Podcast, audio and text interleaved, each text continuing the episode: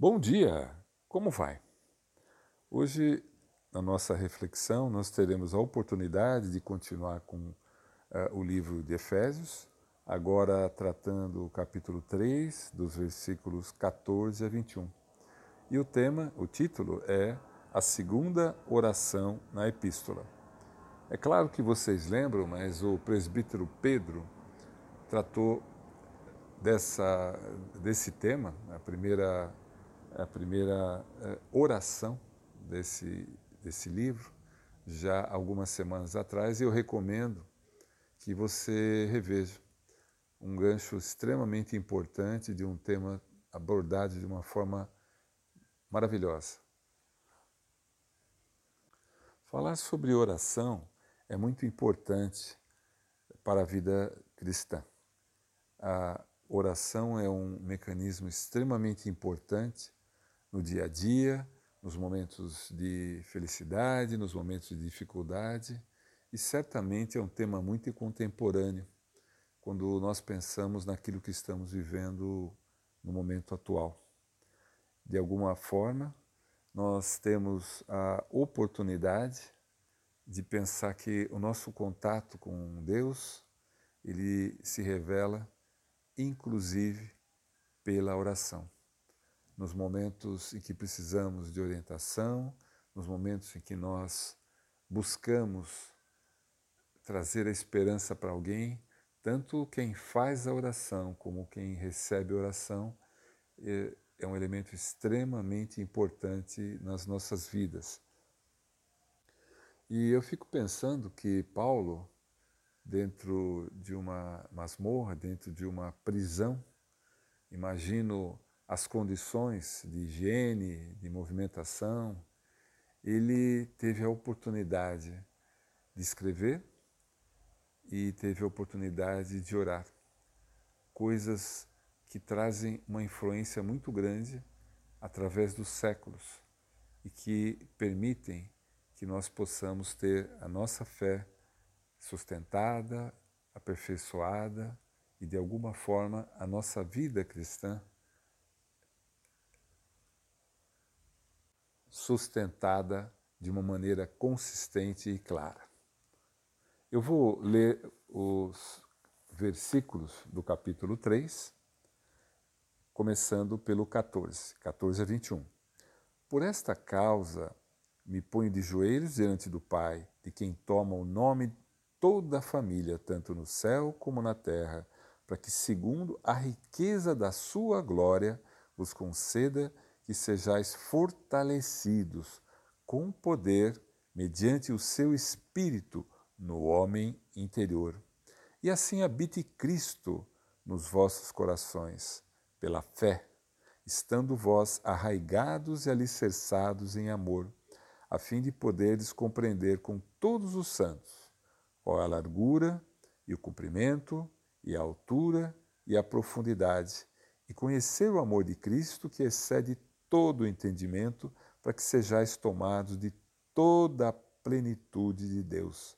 Ora, aquele que é poderoso para fazer infinitamente mais do que tudo que pedimos ou pensamos, conforme o seu poder que opera em nós. A Ele seja a glória na Igreja e em Cristo Jesus, por todas as gerações, para todo sempre. Amém. O texto não é muito longo, mas ele é muito poderoso, ele é muito forte, ele é muito abrangente. E o primeiro comentário que eu gostaria de compartilhar com vocês vem da minha infância. Na verdade, é algo que eu aprendi com uma irmã que, para mim, foi mais uma das mães que eu tive na vida, a dona Emília Pinho, que foi uma pessoa muito fervorosa. A oração, a leitura da Bíblia, o cenáculo, eram elementos muito importantes no dia a dia. E ela tinha uma expressão que ficou para sempre na minha mente. Quando ela pensava em orar, ela dizia o seguinte: vamos nos pôr de joelhos. Quer dizer, a forma, a maneira, a, a, a submissão, acima de tudo, na hora de conversar com o Pai. E quando eu leio esse texto, eu lembro imediatamente dessa irmã muito abençoada que trouxe uma influência importante para muitas pessoas. Claro que se pôr de joelhos para orar, eu estou lidando com a forma, mas eu quero resgatar um contexto em que as pessoas, primeiramente, antes de se dirigir a Deus, se preocupavam em mostrar para si mesmos a submissão em relação à vontade de Deus e seu pedido de orientação. Agora, comentando o texto, o primeiro elemento a ser tratado diz respeito à percepção da responsabilidade que Paulo tinha em relação aos seus queridos, aos seus filhos da fé. E a leitura desse texto mostra como isso era, como foi importante para ele.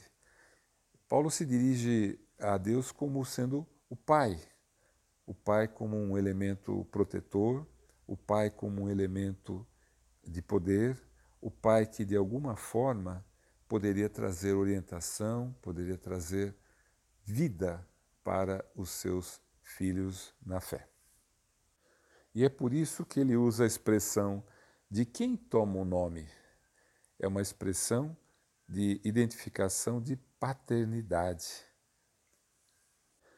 E nós devemos observar que a paternidade é imutável.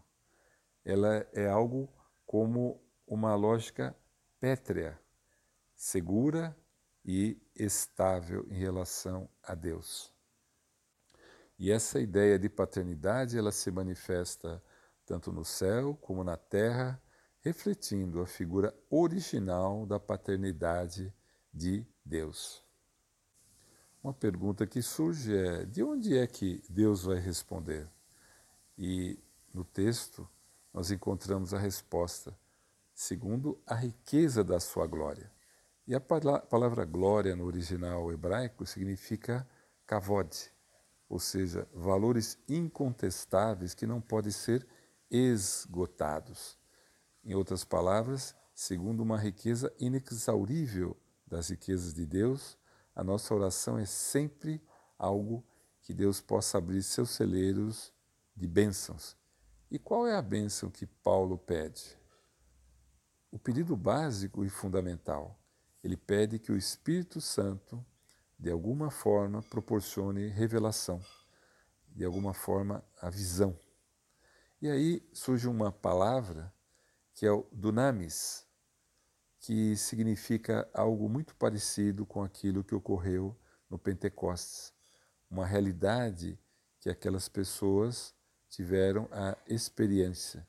Eles ficaram cheios do Espírito, ou seja, cheio de, cheios de dunamis, é uma força contra o mal, a incredulidade, o conflito que eventualmente podem ser encontrados.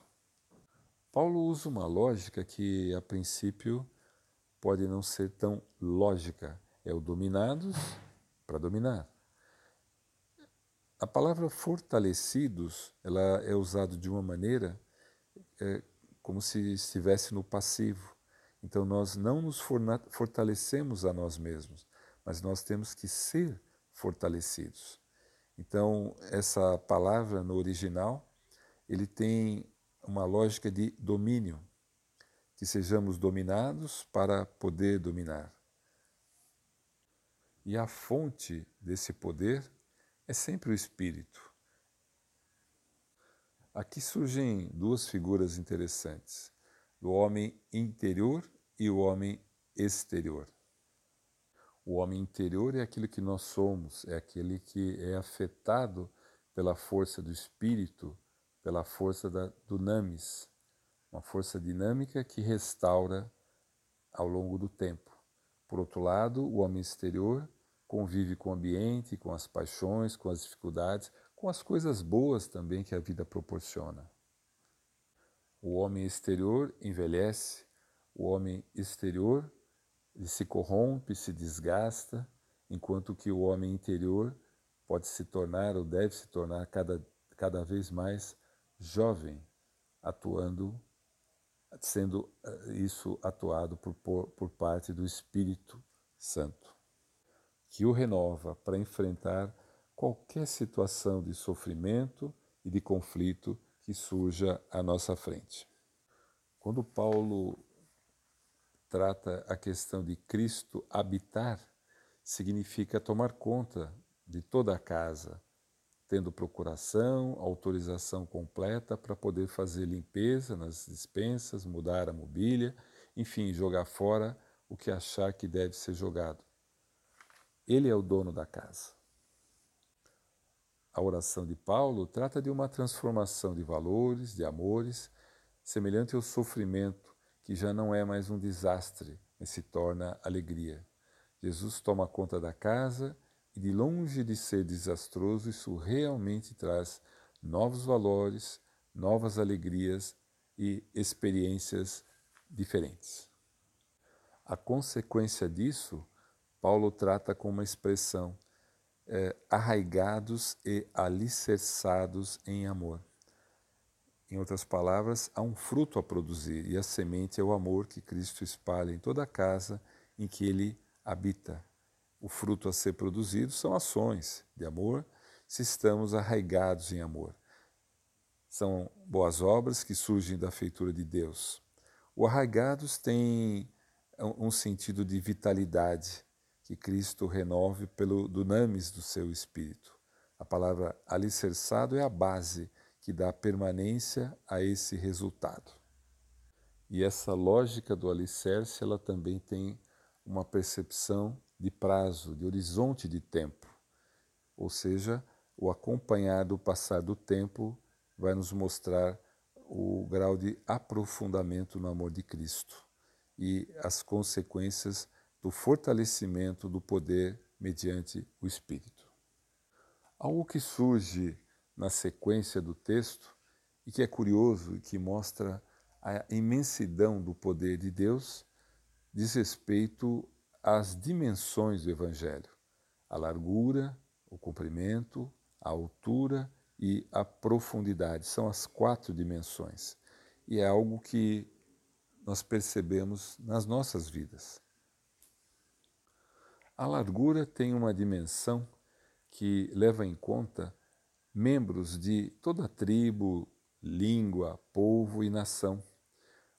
É, o, o Evangelho é tão inclusivo que não pode excluir nenhuma entidade ou comunidade humana. Eu, você, qualquer pessoa, estamos incluídos nesse grupo. A segunda palavra se refere ao comprimento. Desde Abel até o último cristão a se converter, de alguma forma estaria contido nessa dimensão. Até a volta de Cristo, num intervalo que nós desconhecemos, qualquer um de nós pode ser incluído dentro da perspectiva poderosa da salvação. A terceira dimensão é a altura. Desde o mais alto céus até o mais baixo inferno.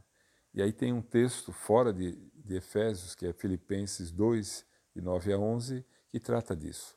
Todo joelho se dobrará diante de Cristo, como Senhor, nos céus, na terra e debaixo da terra.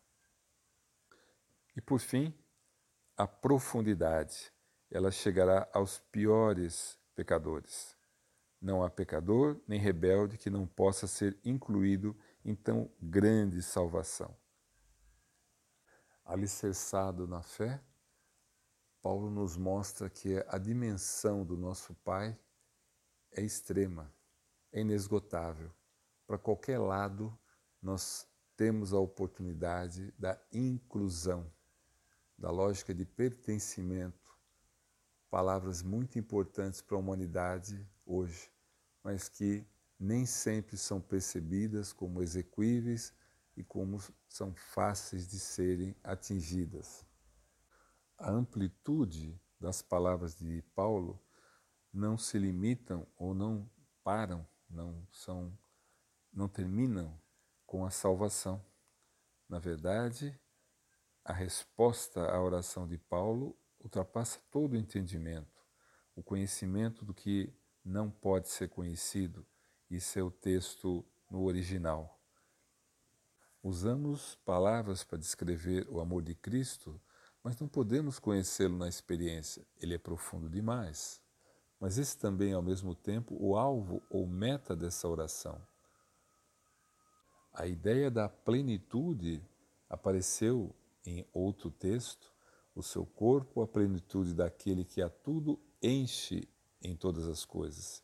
A ideia de encher em Efésios e Colossenses diz respeito ao controle de Deus em todos os sentidos, no sentido do amor, quando trata uma, da instrução, e da sabedoria em termos de propósito, ou seja, aquilo que Ele quer fazer nesse mundo. A plenitude, portanto, é o grande alvo da oração de Paulo. É Deus realmente enchendo todos os cristãos, de todos uh, os ambientes, da Ásia, do Brasil, do mundo inteiro, dos períodos que nós já vivemos, dos períodos futuros, dos tipos diferentes de, de pessoas e seres humanos, enfim, as quatro dimensões muito fortemente eh, tratadas nessa perspectiva. E Paulo conclui com uma colocação: Pensam que eu estou pedindo muito? Deus é poderoso para fazer muito mais do que acabamos de pedir, tanto que não podemos nem imaginar com mentes tão limitadas como são as nossas mentes. Atendendo ou conforme o seu poder, ele opera eficientemente em nós. E a ele seja a glória na Igreja, em Cristo Jesus, para todas as gerações. Nós não sabemos quantas ainda se passarão, mas a abrangência de todas que já vieram e que virão. Eu quero fazer uma sugestão para você nessa semana. Escolha uma, duas, sei lá, várias pessoas. Ore por elas. Ore para que o dunamis, o poder do Espírito Santo, se manifeste, além de orar por questões específicas que muitas vezes nós temos conhecimento. E diga para essas pessoas que você está orando por elas. É um exercício interessante que certamente vai trazer benefício para as pessoas que vão se sentir mais amadas, assim como nós sentimos ao ler o texto de Paulo, e ao mesmo tempo você vai perceber que está obedecendo aquilo que é, é a vontade de Deus em relação aos seus semelhantes. Uma oração para terminar é, essa reflexão.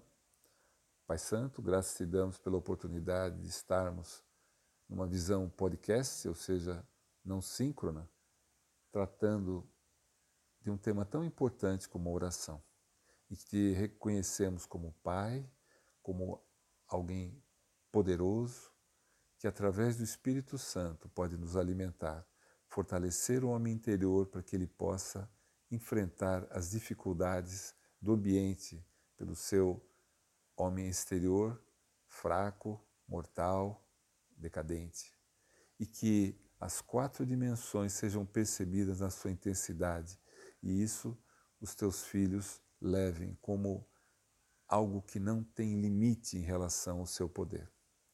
Traga paz a cada uma das pessoas que estão recebendo essa mensagem. Em nome do Pai, do Filho do Espírito Santo. Amém. Uma excelente semana para todos vocês. Tchau!